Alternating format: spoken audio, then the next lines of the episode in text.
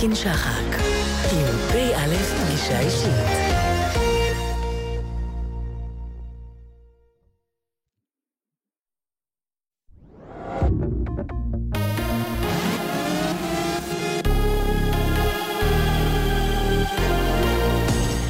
גלי צה"ל, השעה שמונה, כאן שיר הדס מאיר עם מה שקורה עכשיו. ניסיון פיגוע דקירה בצומת תפוח בשומרון. לוחם מג"ב נפצע קל ברגלו מרסיס כדור שנורה לכיוון המחבל. החייל פונה לבית החולים בלינסון בפתח תקווה כשהוא בהכרה מלאה. כתבתנו כרמל דנגור מוסרת כי המחבל נורה ונהרג על ידי כוחות הביטחון. בפתח תקווה בשעה זו מתחילה ההפגנה נגד השחיתות שנערכת גם הערב כמדי שבת. המשטרה הקימה מחסומים בכניסה לעיר, אלדד יניב ומני נפתלי שהיו בדרכם להפגנה עוכבו על ידי השוטרים בגין הפרעה לציבור, כשלטענת המשטרה עשו השניים פרובוקציה מכוונת. ההפגנה אמורה הייתה להתקיים בקניון גנים הסמוך לבית היועץ המשפטי לממשלה, אך כעת מנסים המארגנים להעביר אותה אל מול תחנת המשטרה בעיר. soon. בבוסטון, עימותים בהפגנת ימין בעד חופש הביטוי, בין היתר של גורמים בתנועת האלטרייט הימנית הקיצונית ובהפגנת שמאל נגדית.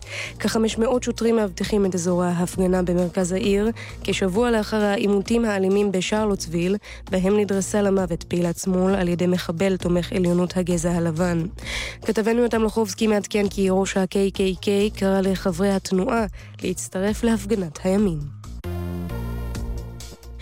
היועץ הפוליטי הבכיר, ארתור פינקלשטיין, הלך לעולמו והוא בן 72.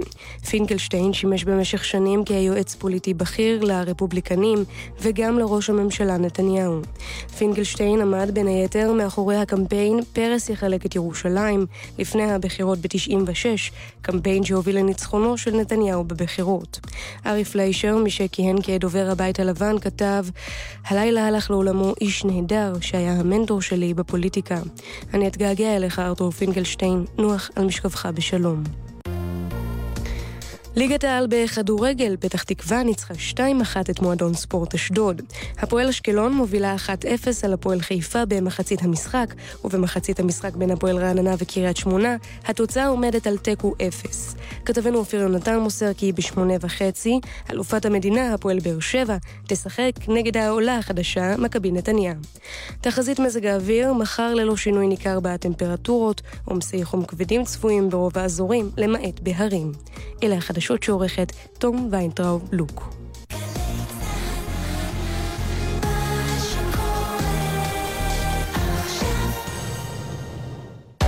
עכשיו בגל"צ, טלי ליפקין-שחק. עם פ"א פגישה אישית.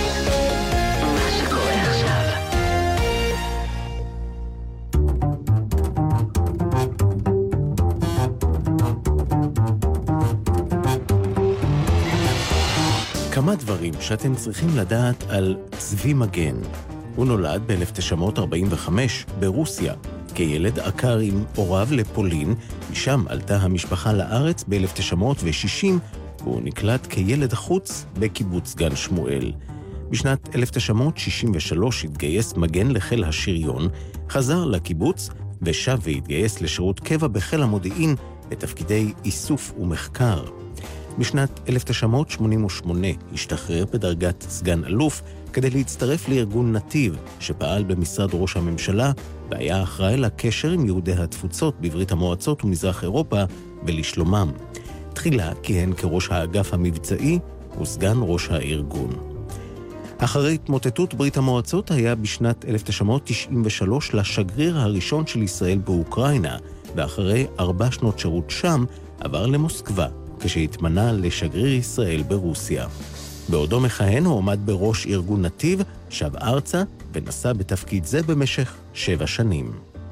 בשנים האחרונות עמד בראש המכון ללימודי אירואסיה במרכז הבינתחומי בהרצליה, מזה שבע שנים הוא משמש חוקר בכיר במכון למחקרי ביטחון לאומי. בימים אלו עמל מגן על כתיבת ספר שיעסוק ביחסים עם רוסיה בראי אישי.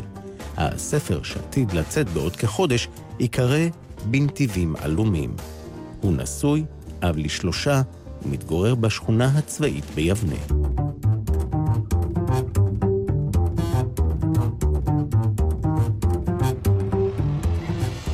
פגישה אישית, צבי מגן, חוקר בכיר במכון למחקרי ביטחון לאומי, מי שהיה שגריר ישראל במוסקבה.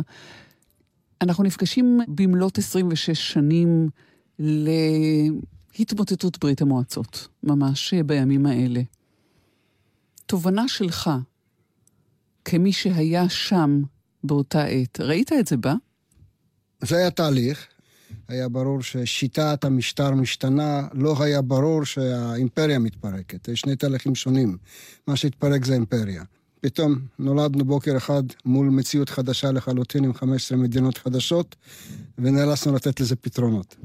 אז אתה יושב במשרדך בארגון נתיב, ואתה שומע שברית המועצות נגמרה. כן. הדאגה המרכזית זה לא מהתפנית ההיסטורית ולא הקשבה למשל כנפי היסטוריה, אלא מה אנחנו עושים, היה וקורה משהו שלקראתו אנחנו ערוכים. זאת אומרת שזה מתורגם לאלימות, וצריך לחלץ אנשים, וצריך לסייע לכל מיני גורמים איכשהו לשרוד, לחלץ, והמצב הוא מבצעי לחלוטין. אז אנחנו ערוכים בנושא הזה.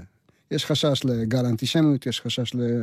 אז התבטאו בביטויים פוגרומים, הייתה בעיה של עצירת אה, יציאה משם, ועוד כנתיב אני מדבר. כאחד שמבין בברית המועצות דבר או שניים. אז זה כמובן אה, מרתק ומסקרן. האימפריה הזאת הייתה כמו חומה בצורה, צריך להבין, אנחנו אלה שגדלו בתוך המערכת מולם. זה היה משהו גדול ואפילו הייתי אומר אימתני. זה משהו שאף פעם לא נראה שיסדק, ופתאום זה נסדק וקרס ונעלם ברעם אדירים. אז מתי אחרי האוגוסט 91 אה, מצאת את עצמך חוזר אה, למוסקבה? הפעם הראשונה שבמסגרת תפקידך בנתיב אתה חוזר אל אותם מחוזות שהתנהלת... ימים אחדים אחרי זה. ימים אחדים. ומה ראית?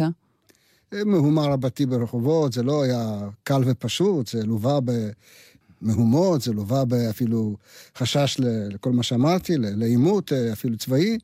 ואוכלוסייה לחוצה, ולאט לאט זה באיזשהו מקום אה, נראה יותר בלבול מאשר אה, תהליכים מפחידים. זה, זה נרגע די מהר. ואף אחד לא יודע לאן זה פונה, ועדיין מורגלים לחשוב בשיטה סובייטית, אז אה, לא, לא, לא מרשים לעצמם יותר מדי חופש פעולה, חופש החלטה, מחכים להחלטות. אז באו לאט לאט ההחלטות גם, מלמעלה. אל, אילו החלטות, איזה התארגנות מבצעית עשיתם באותה תקופה? מנוע מלפרט. עד עצם היום הזה? לא חלה על זה התיישנות? אז אני קיוויתי שחלה. ולאחרונה, אני, אני כתבתי ספר שבקרוב יצא, וחתכו ממנו כמה קילו חומר, וזה אחד מהם. זאת אומרת, אני מנוע מלספר פרטים, אה, מה שנקרא מבצעיים, היערכות של המדינה, כי מדינה כרגע בדמותי לוקחת אחריות על כל מיני דברים שהיא לא אוהבת להודות. אבל לפי תקשורת זרה, אז אה, נערכנו לסייע לאוכלוסייה, נערכנו לעזור להם אה, במצבי מצוקה, לחילוץ ועוד כאלה דברים. פתאום צצו מדינות חדשות, ואף אחד לא יודע איך לאכול אותם. ואוכלוסיות גדולות מצאו את עצמם בכלל לא בברית המועצות וגם לא ברוסיה. פתאום נהייתה אוקראינה ובלרוס ועוד כהנה וכהנה, ואנשים לא ידעו איך לאכול אותם, ומי הם בכלל המשטרים החדשים, ולפחות כלפי חוץ הם אה, הזדרזו לשדר מסרים אה, ליברליים דמוקרטיים, להרגעת הרוחות והציבור והמערב, וזה די מהר נרגע. מצאנו את עצמנו בעיקר בבעיות ארגוניות לוגיסטיות יותר מאשר, שלא נדע, מבצעיות, למרות שאלה לא פסו עוד הרבה שנים. כשהדבר הגדול הזה נופל באחת, מה אתה לומד מזה על דרכה של ההיסטוריה ותעתועיה?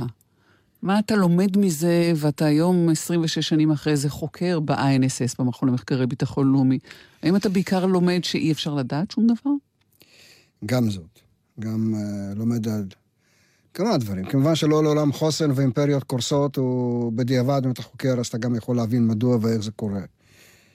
אתה גם uh, לומד שבסופו של דבר uh, המערכות uh, שאמורות לדעת לא תמיד יודעות. ומכיוון שאני ילד של חיל המודיעין, זה חלק מהמורשת, שגם שם לא לעולם חוסן. וגם שם יש הפתעות ותפניות uh, לא צפויות, וצריך כל הזמן להיזהר ולקחת בחשבון התפתחויות uh, לא צפויות. כשברית המועצות נפלה, צבי מגן, ידעת בהכירך את המנטליות הרוסית, שזה שאלה של זמן עד תיווצר האפשרות לנסות להקים מחדש את האימפריה הזאת, כפי שאנחנו רואים היום?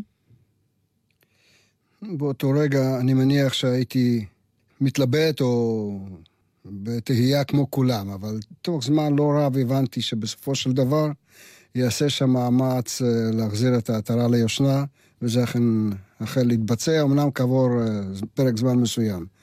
התחילו לחפש את דרכם, ובסופו של דבר אה, הבינו שלא ישרדו בלי, בלי להיות מה שהם רגילים להיות. שמה זה? תגדיר לי בבקשה. חייבים פה להבין תחילה את ההבדלים שיש בין כל 15 המדינות החדשות אחרי ברית המועצות. לא כולם רוסים. כל אחד הוא אחר חוץ מהרוסים שנשארו רוסים, לצורך העניין. על אלה אני מדבר, אלה רוצים לשקם אימפריה, כיוון שאלה נולדו בחשיבה אימפריאלית, התרגלו ל- לראות את עצמם כגדולים וחזקים וחשובים והכי הכי מכל סוג, ולכן אך טבעי ש... זה בעצם אה, שאיפת, אה, נאמר, חייהם. איך משיגים את זה סיפור אחר, אבל הערכים האלה יותר חזקים שם, גם היום, מערכים, מה שאנחנו מכנים ליברליים, דמוקרטיים, אה, מקובלים בתרבויות מערב. נכון שיש כמובן שכבות וקבוצות שהן רוצות ומוכנות ותרות אחרי הפיכה למדינה נורמלית. הם ניסו כמה שנים בהתחלה להיות כאלה. די ללא הצלחה, בסופו של דבר. ולכן אה, אה, פנו חזרה לכיוון הזה, בשילוב אה, מימד נוסף שאז לא הכרנו ולא לא חשדנו בו, וזה מימד כלכלי, או שאיפה להתעשרות, או הון ושלטון, מה שמכונה, זה כן. זה פרח, ובדיעבד הסתבר שזה פרח אפילו בימי ברית המועצות כל אז הזמן. אז זהו, אתה אומר זה מימד חדש. לא חדש המימד הזה, תמיד היו את אלה שעשו קופה. בגלוי זה חדש. Mm-hmm. הם כולם כל הזמן עשו קופה, כל השיטה הסובייטית התבססה גם על זה. על בעצם על, אה, על הון שהוא חלק מהשלטון, ושוחד, ועוד כאלה דברים שאצלנו אפילו לא מתקרבים לזה.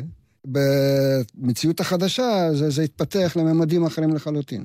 זה פשוט נפתח לביזה, הייתי אומר, והם בוזזו את המדינה במהירות אה, מפתיעה, ומאז הם עד היום לא פסקו.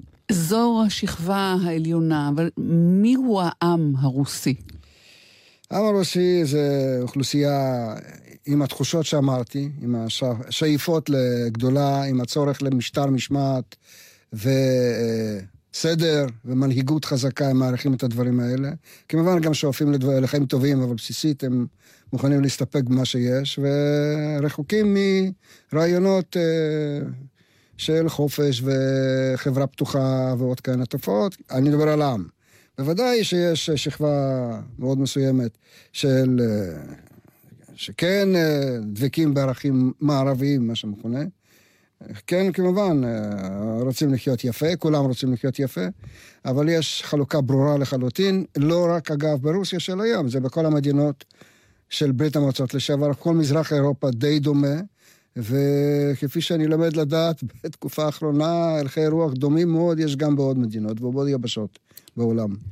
העמים האחרים, החלוקה הזאת ל-15 מדינות, אה, כפי שאתה מזכיר אותה, מייצרת את ההבחנה, את ההבדלה בין עם לעם, שהרי זה לא מקשה אחת, זה הייתה, ברית המועצות הייתה יצור אה, מדיני אה, אה, ולא אה, טבעי, אורגני.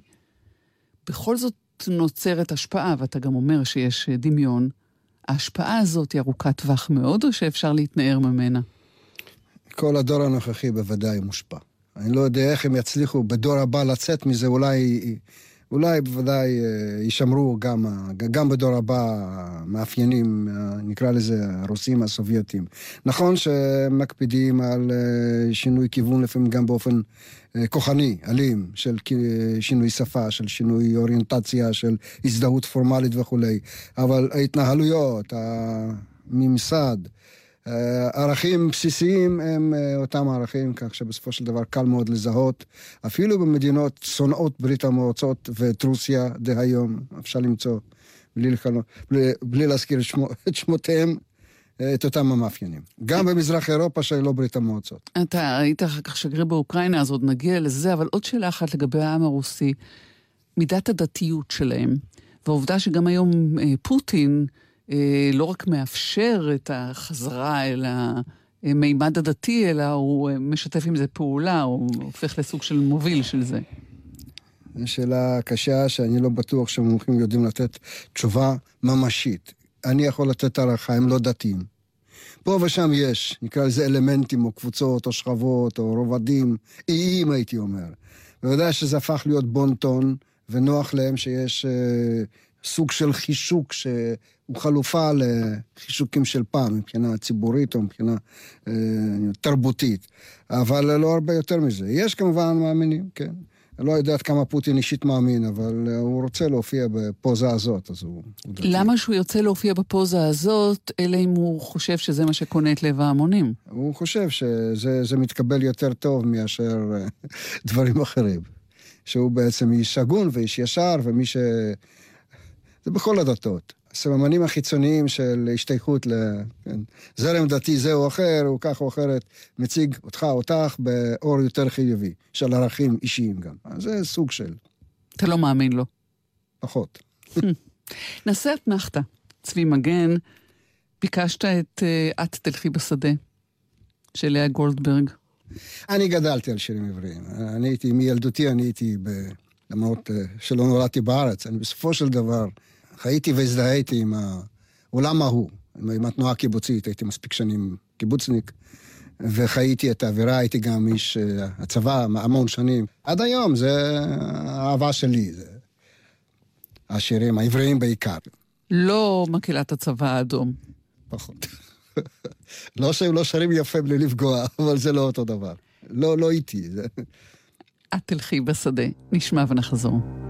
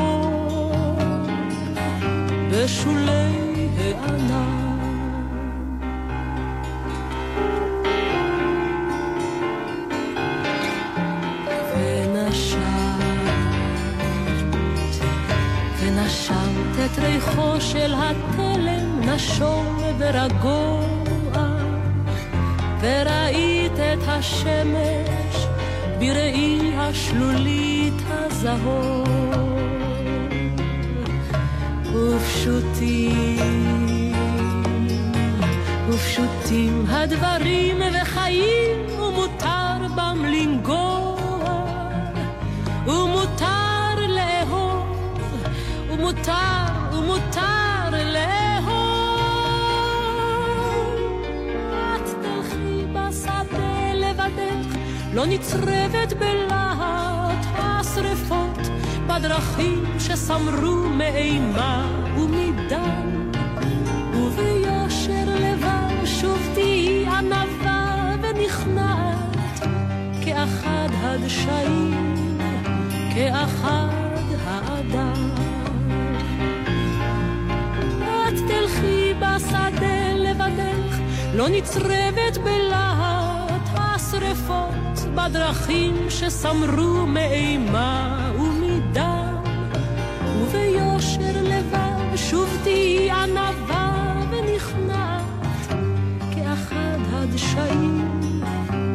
כאחד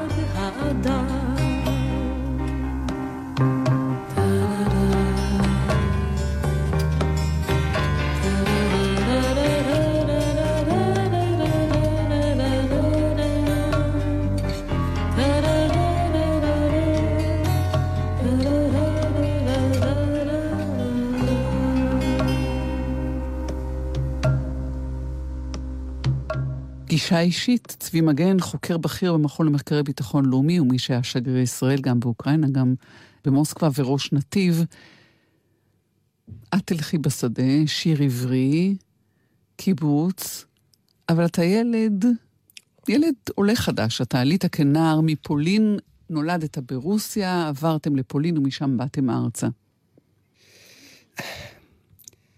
אני נולדתי בברית המועצות, מה שהיה, בסיביר, דרך אגב, לניצולי שואה. זאת אומרת, אמי מפולניה, היא פולניה, אני אם, אם פולניה עם כל המשמעויות, היא מוורשה. היא השורדת uh, הכמעט יחידה במשפחה. כולם שם uh, הלכו, חלקם נפלו בלחימה. אבי ממקום אחר, היום זה אוקראינה, ושירת בצבא אדום, ופגשו אחד את השני באמצע נובר בסיביר, אז אני התוצאה. ונתקעו שם לכמה שנים, ויצאו דרך פולין, אז בילינו תקופה אחרת של ילדות בפולין, ומשם עלינו לישראל. זאת אומרת, אני עד גיל צעיר מאוד החלפתי שלוש מדינות עם תרבויות, עם שפות, ובשום מקום לא הייתי שייך לשום מקום. כן. אתה זוכר את עצמך אה, בברית המועצות, בסיביר, או שאת לא, היית צעיר מדי? לא, הייתי ממש תינוק. הם יצאו משם לעיר אחרת, חי, חיו כמה שנים בצ'רנוביץ, ומשם עברו לפולין.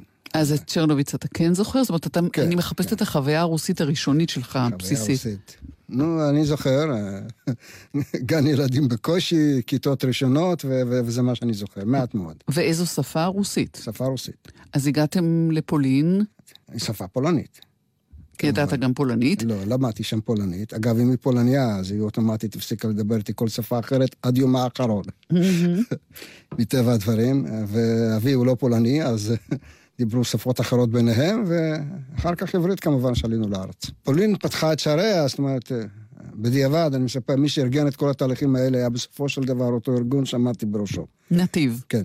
זו הייתה עבודה של נתיב, זה, האלה היו מסלולים, ובסופו של דבר הם ניצלו את, לכן הזכרתי שהיא פולניה, הם ניצלו את העובדה הזאת שלאזרחים פולנים, ב-1957 פתחו שערים מברית המועצות לפולין, ומשם כבר היה מי שדאג אה, להעביר, ובתוך שלוש שנים אה, רוקנו את כל פולין מאותה קבוצה, וזה מה שמכונה עליית גומולקה.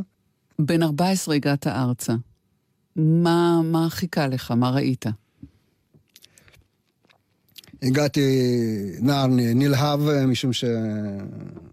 לא הייתי שייך לשום דבר, ודבר, החלום היחידי היה להגיע בסופו של דבר למשהו שאני באמת שייך, מחשבות של ילד אמנם, אבל בכל אופן זאת ציונות אמיתית, אני ספגתי שנאה, ספגתי אנטישמיות, כי זה מה שהיה אה, במקומות האלה, במיוחד בפולין.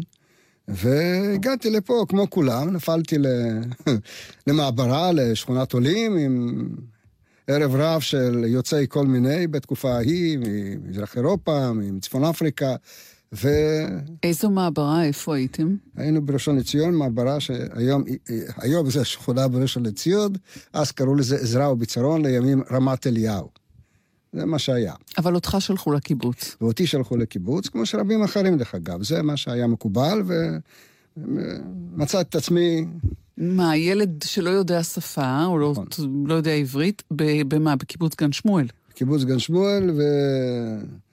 אה, בכיתה לא היו, חוץ, היה, היה אחד או שניים שהם ילדי חוץ, הייתה כיתה דווקא הומוגנית של בני המקום.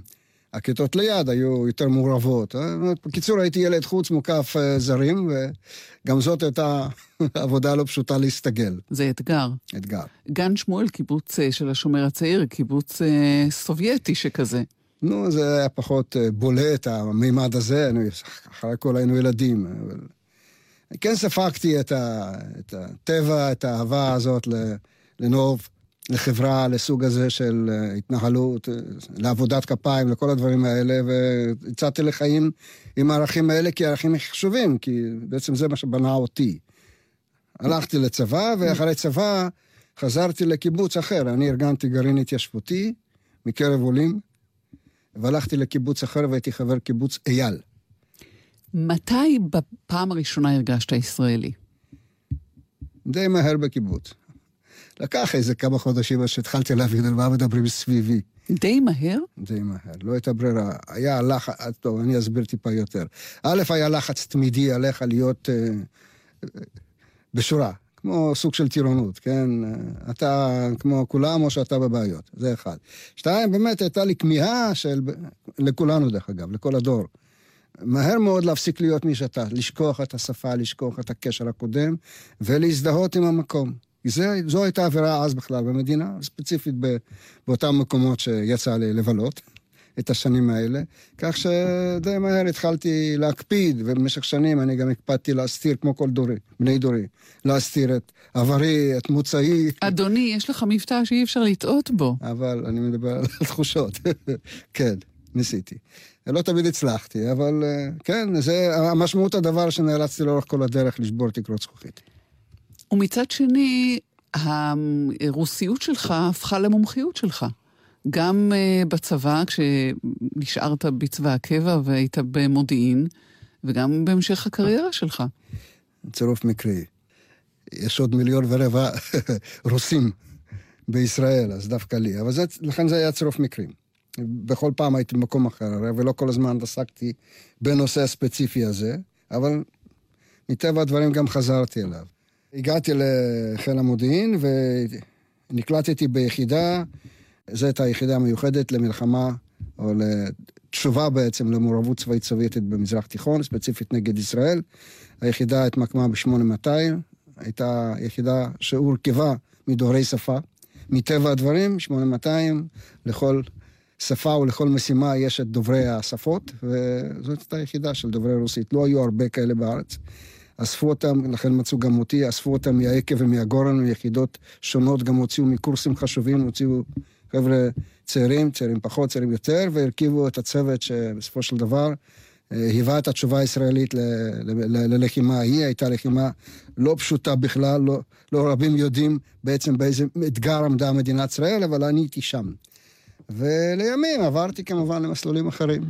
בזמן שאתה עוסק במלחמה הזאת אה, נגד, אה, או באיסוף המידע על, על ברית המועצות, אתה לא עושה את זה רק איש מקצוע.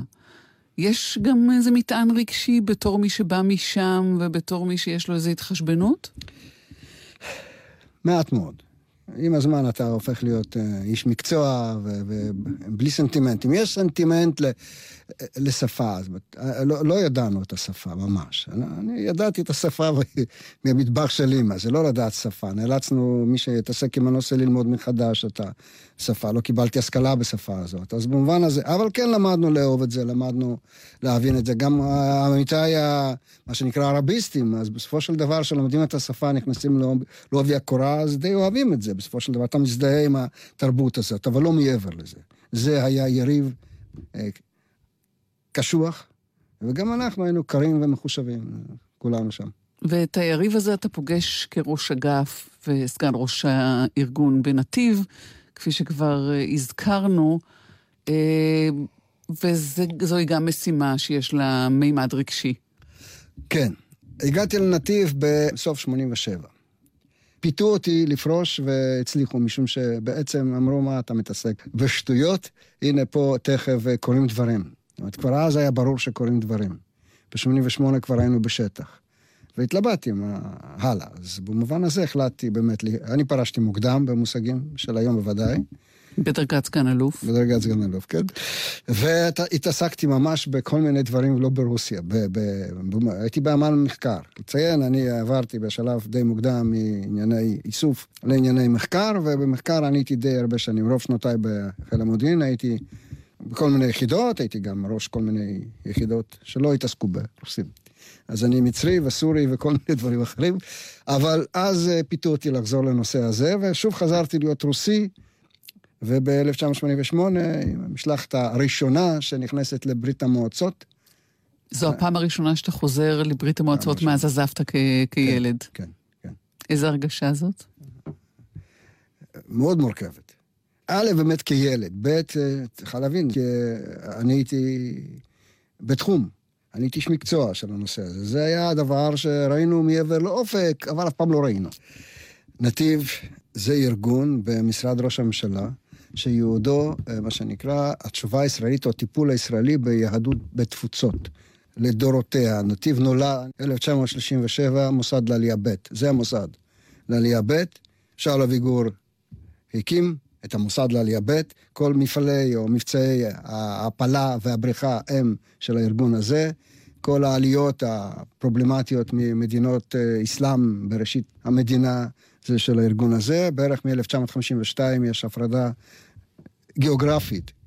יש סיבה טובה לזה, והארגון מתמחה בגוש הקומוניסטי, זאת אומרת מזרח אירופה, ברית המועצות וכולי, ועד אותו שלב הטיפול בנושא הזה הוא בעצם מאבק לא לגלי, במעצמה זרה, בטריטוריה של מעצמה זרה, בכלים חתרניים, מה שמכונה.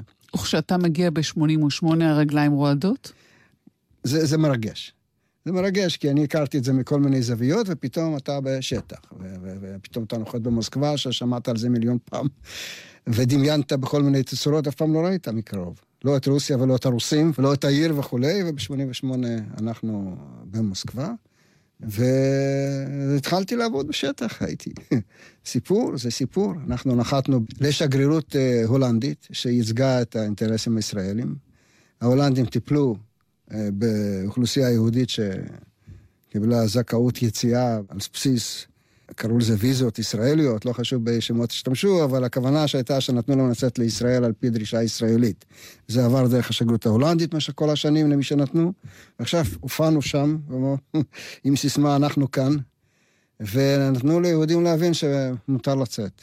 אנחנו מדברים על סתיו 88, וזה אה, מחזה שלא יישכח, זה הצפה של הרחובות מסביב לשגרירות. אין סוף אנשים בכל מזג אוויר, לחץ. אנחנו קבוצה קטנטנה של שלושה ארבעה ישראלים, מתחלפים כל כמה שבועות, חודשים, מטפלים בכל הנושא הזה, כי כל אחד צריך לקבל איזשהו היתר. ובסופו של דבר הסתבר שלא כולם עולים לארץ, הסתבר שאנחנו במלחמה אחרת, שנפתחה עוד חזית מול האוכלוסייה. אבל זה, זה סוג של חוויה ש, שלא תשכח, וזה נמשך עוד שנים אחדות עד שזה התחיל לרדת. נעשה אתנחתא. צבי מגן ביקשת ונשמע את גשם אחרון. נשמע ונחזור.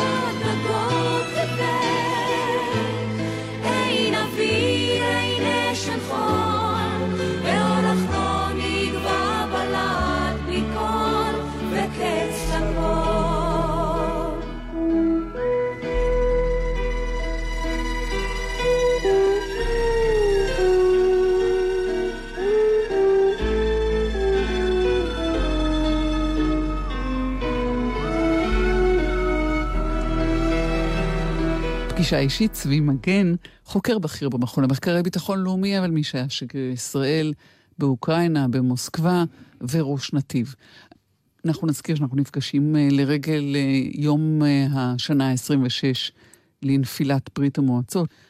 עמדנו בתפקידך בנתיב, שם היית עד 1993, הזכרנו כבר בהתחלה שתפסה אותך ההתמוטטות הזאת כשאתה בארץ, על הציר ברית המועצות תל אביב. ואז ב-93 אתה מתמנה שגריר באוקראינה, שזה שגריר ראשון שם. זו כבר תוצאה של השינויים הללו. זמן מה לפני כן, כשכמובן התחילו לבנות, או התקבלה החלטה למנות שגרירים ולבנות שגרירויות במדינות האלה, אז uh, התחילו לחפש, uh, היום לא עושים כאלה דברים, אבל אז uh, החליטו לצאת למכרז חיצוני, משרד החוץ או מי שנתן להם הנחיה, ויצאו בגלוי למכרז, ואני התלבטתי, הייתי כבר, מה שנקרא, בנתיב מספיק זמן לטעמי, ואז uh, יש כזאת הזדמנות, אמרתי, למה לא לנסות? לא ידעתי לאיזה תפקיד, אבל הייתי מוכן לנסות להיות דיפלומט. ועניין אותי יותר באותו שלב כבר. ועברתי את כל המסכת הזאת של אה, בחינות, אה, בחינות קשוחות מאוד היו דרך אגב, ורעיונות וכולי, פתאום ממנים אותי שגריר באוקראינה. כלומר, המכרז היה לכל האזור, כן, או, לכל או האזור. ספציפי לאוקראינה? היו אז, אה, אם אני זוכר נכון, ארבע שגרירויות שנפתחו, ולכל השגרירויות חלקית שגרירים וחלקית אה, בעלי תפקידים אחרים. בשגרירויות אני נבחרתי להיות מועמד לתפקיד שגריר באוקראינה, וכמה חודשים לאחר מכן כבר יצאתי לשטח. זאת אומרת, בקיץ 93 יצאנו, יצאתי, יצאנו, כן, לפתוח שגרירות, וידעתי על זה פחות או יותר כלום. מה זה להיות uh, דיפלומט, ידעתי מהסתכלות, ודאי הסתובבתי בשטח ועבדתי עם הסגל הדיפלומטי לסוגיו, אבל אף פעם לא הייתי במעמד הזה מהסוג הספציפי. אה, כפי שזה נדרש, ובוודאי גם לא הייתי שגריר.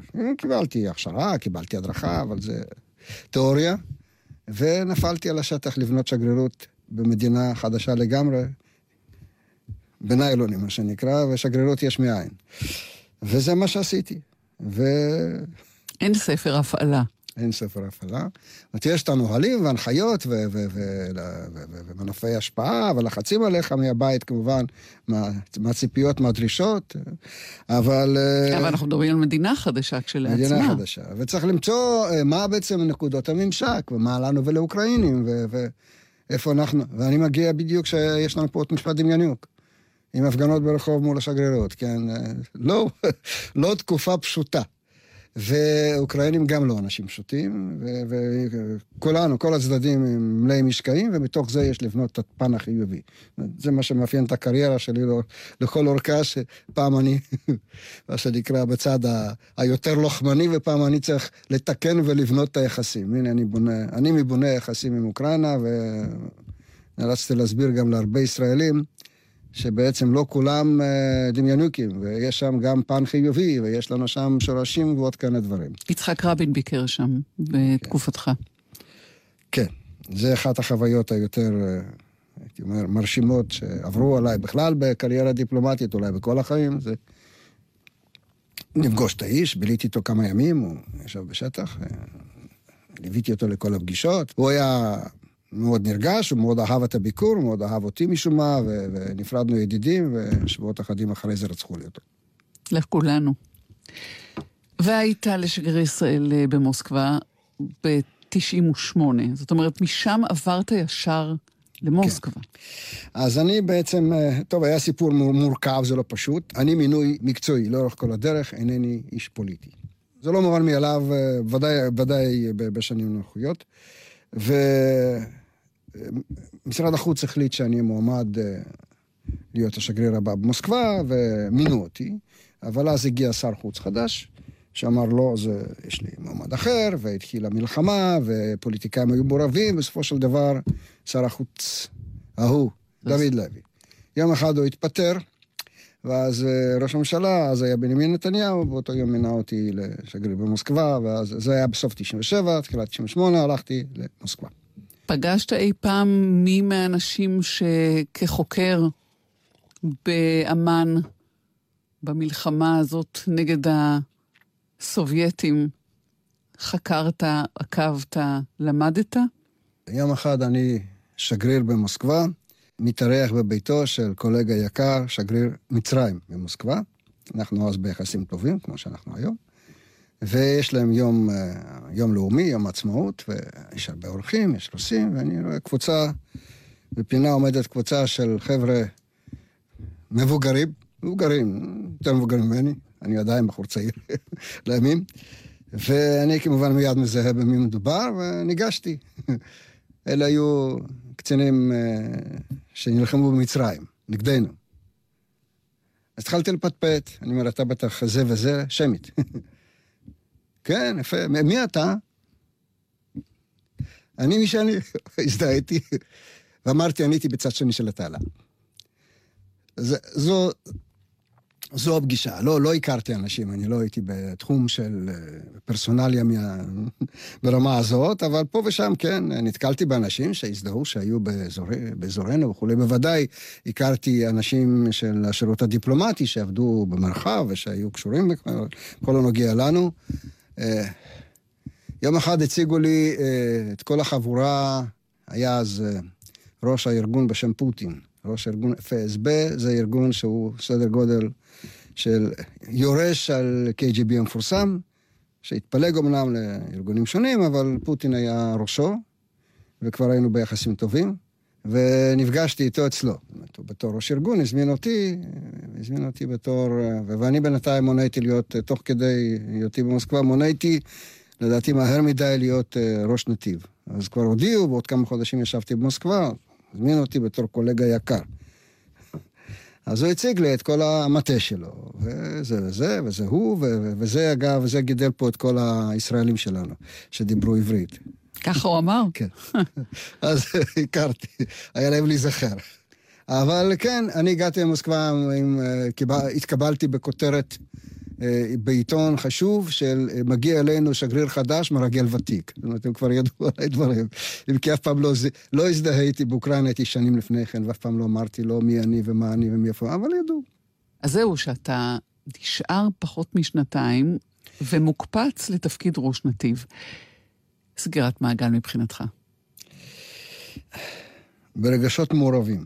אמנם כבר הייתי בשטח יותר משש שנים, זה הרבה זמן, מצד אחד, עם כל המשמעויות. מצד שני, מוסקבה זה תפקיד גדול ביחס לקייב. בלי לזלזל, בלי לפגוע כמובן, אהבתי את אוקראינה וכולי, אבל מבחינה מקצועית, מבחינה דיפלומטית, מבחינה בינלאומית, מוסקבה זה בירת אימפריה במובנים החיובים של המילה לצורך העניין. והייתי שם פחות משנתיים, אז עוד לא הספקתי לפרוס כנפיים כפי שהייתי רוצה, והייתי שגריר אה, מוצלח לצורך העניין. אז רציתי להיות, אה, לפחות לסיים את הקדנציה, אבל פה את ההתפתחות שחייבה את ראש הממשלה דאז אה, להחליט את מה שהוא החליט, והוא בחר בי כמועמד לראש נתיב. מה הייתה ההתפתחות הזאת? היו ביקורות כלפי הארגון, ראש הארגון התפטר בנסיבות ההם, והיה צריך למנות מישהו אחר. ואיזו משמעות יש לנתיב במציאות של 99, 2000, 2000 ועד 2006? זו מדינה אחרת, זה סט אחר של, אה, של מדינות ובאוכלוסייה יהודית אחרת כבר. מה עוד יש שם בעצם לעשות? למדינת ישראל יש אה, מעצם אה, הווייתה, יש מחויבות לעם היהודי. אגב, לציין שבחו"ל, בחוץ לארץ, למשל באותה רוסיה ועוד מדינות, אה, לא עושים הבחנה בין תפוצות, בין גולה לבין המדינה. זה אותה מערכת, זה אותו עם. זה, זאת אומרת, המלחמה היא אותה מלחמה וגם אה, אה, התעסקות היא אותה התעסקות. עכשיו, אה, מדינת ישראל אה, אה, שומרת על הקשר, מדינת ישראל כמובן מעודדת עלייה, ואת כל העבודה הזאת מישהו צריך לעשות, ועושים את זה בשטח.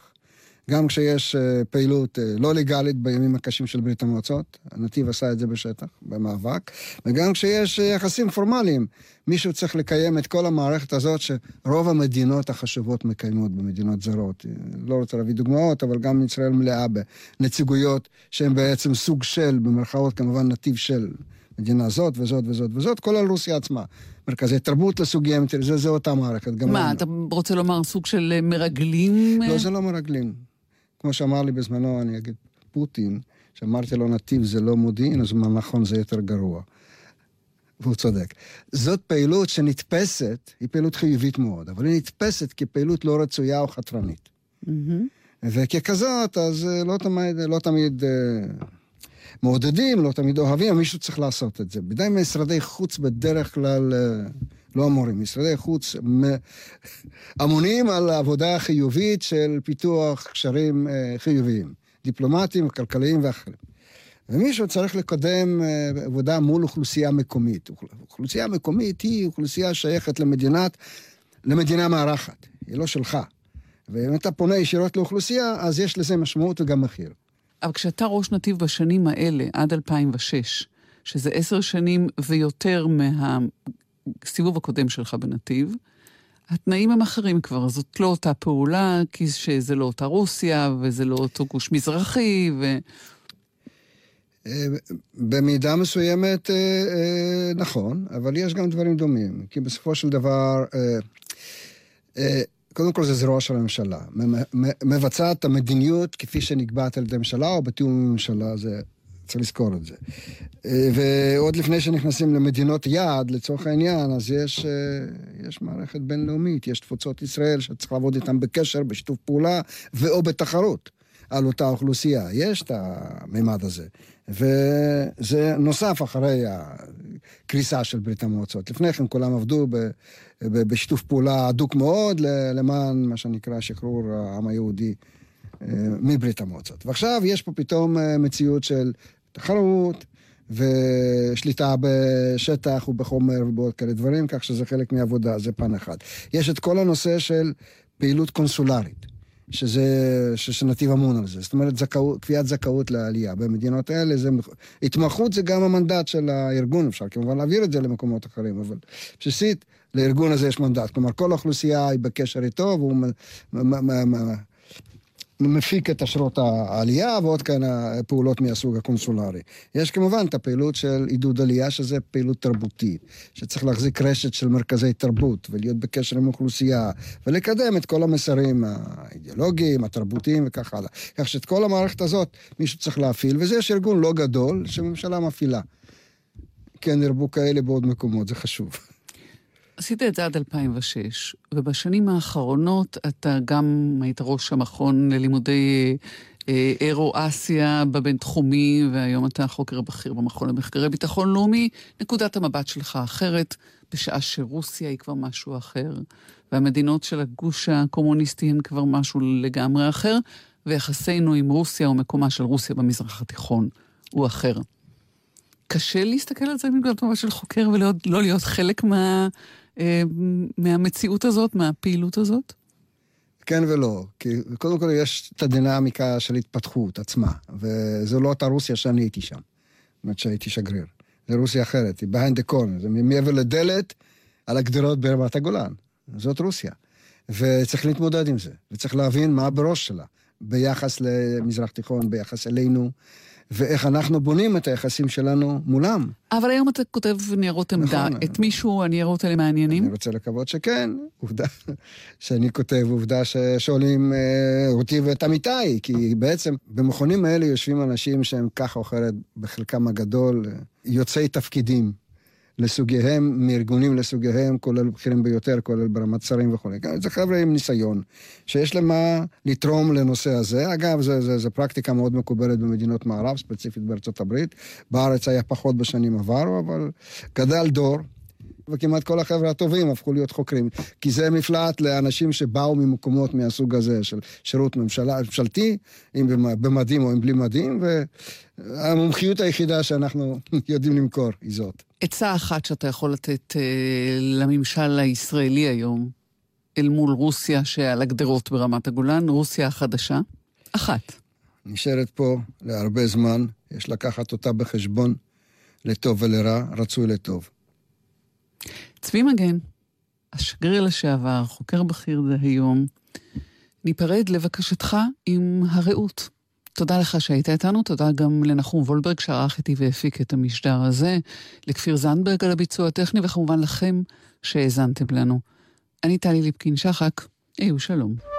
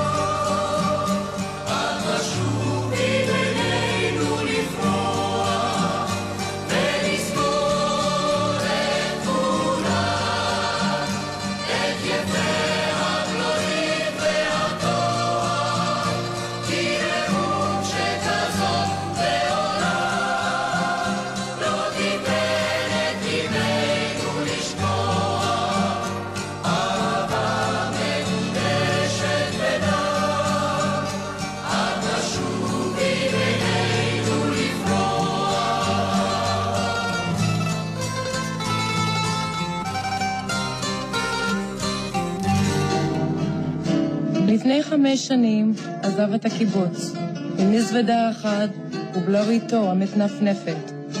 אמרו עליו, נראה איך יסתדר בחוץ. תראו שעוד יחזור על ארבע אל הרפת. עבד בסטייקייה אחת נידחת, גר אצל הדודה וחי בהקפה. במשק ארגנו משלחת, לא יכלו לשאת את החרפה. פעם ביובל הגיע לביקור, היה חומק בשביל, ועם הוריו יושב בחדר.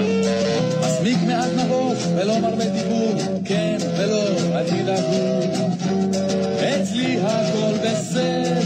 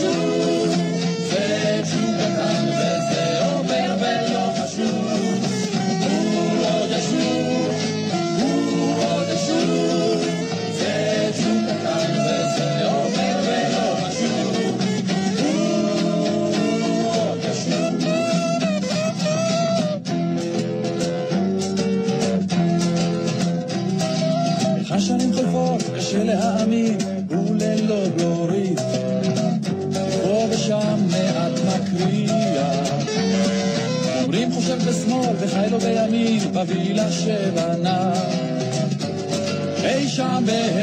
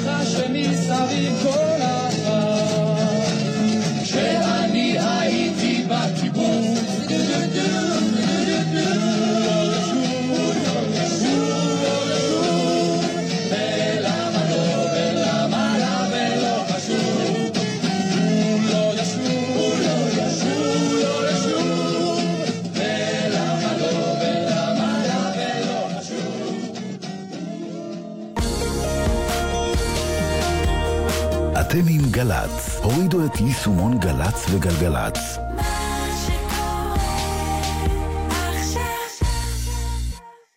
אתם מכירים אזרח או ארגון המקדם בטיחות בדרכים? במסגרת שבוע הבטיחות בדרכים תעניק הרשות הלאומית לבטיחות בדרכים בכ"ה במר חשוון, 14 בנובמבר, את אות מקדם הבטיחות בדרכים. שני אזרחים וארגון נבחרים הפועלים לקידום הבטיחות בדרכים יוזמנו לאירוע המרכזי של שבוע הבטיחות בדרכים בכנסת ויקבלו את האות. להגשת מועמדות ולפרטים נוספים, ייכנסו לאתר הרשות הלאומית לבטיחות בדרכים. שלום, כאן דעת נבודיה, ואנחנו חוגגים עשור לתוכנית שלנו. חוגגים. מציינים. בסדר, אבל עדיין זה עשור מהסלון של המאזינים שלנו, לא פחות ולא יותר. אבל באמת שאין צורך להכין משהו מיוחד. ואנחנו נגיע כל שישי בצהריים לשעתיים, מ-12. טוב, אז תכינו משהו. אבל לא מיוחד. אני דניאל, אני משרת בגל"צ. הגעתי הנה בזכות אימא שלי. אתם לא מכירים אותה. היא לא אשת נדל"ן, לא גרה בצפון הישן, לא הייתה הרופאה של אף בעל עניין, לא מכירה שום שר, אומן או סתם עליין. אבל היא הקפיצה אותי למיונים, וכך הגעתי לגל"צ. מובן?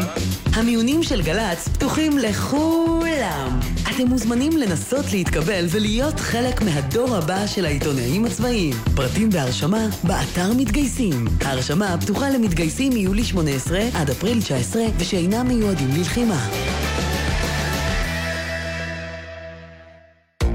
מיד אחרי החדשות, תוכנית מצ...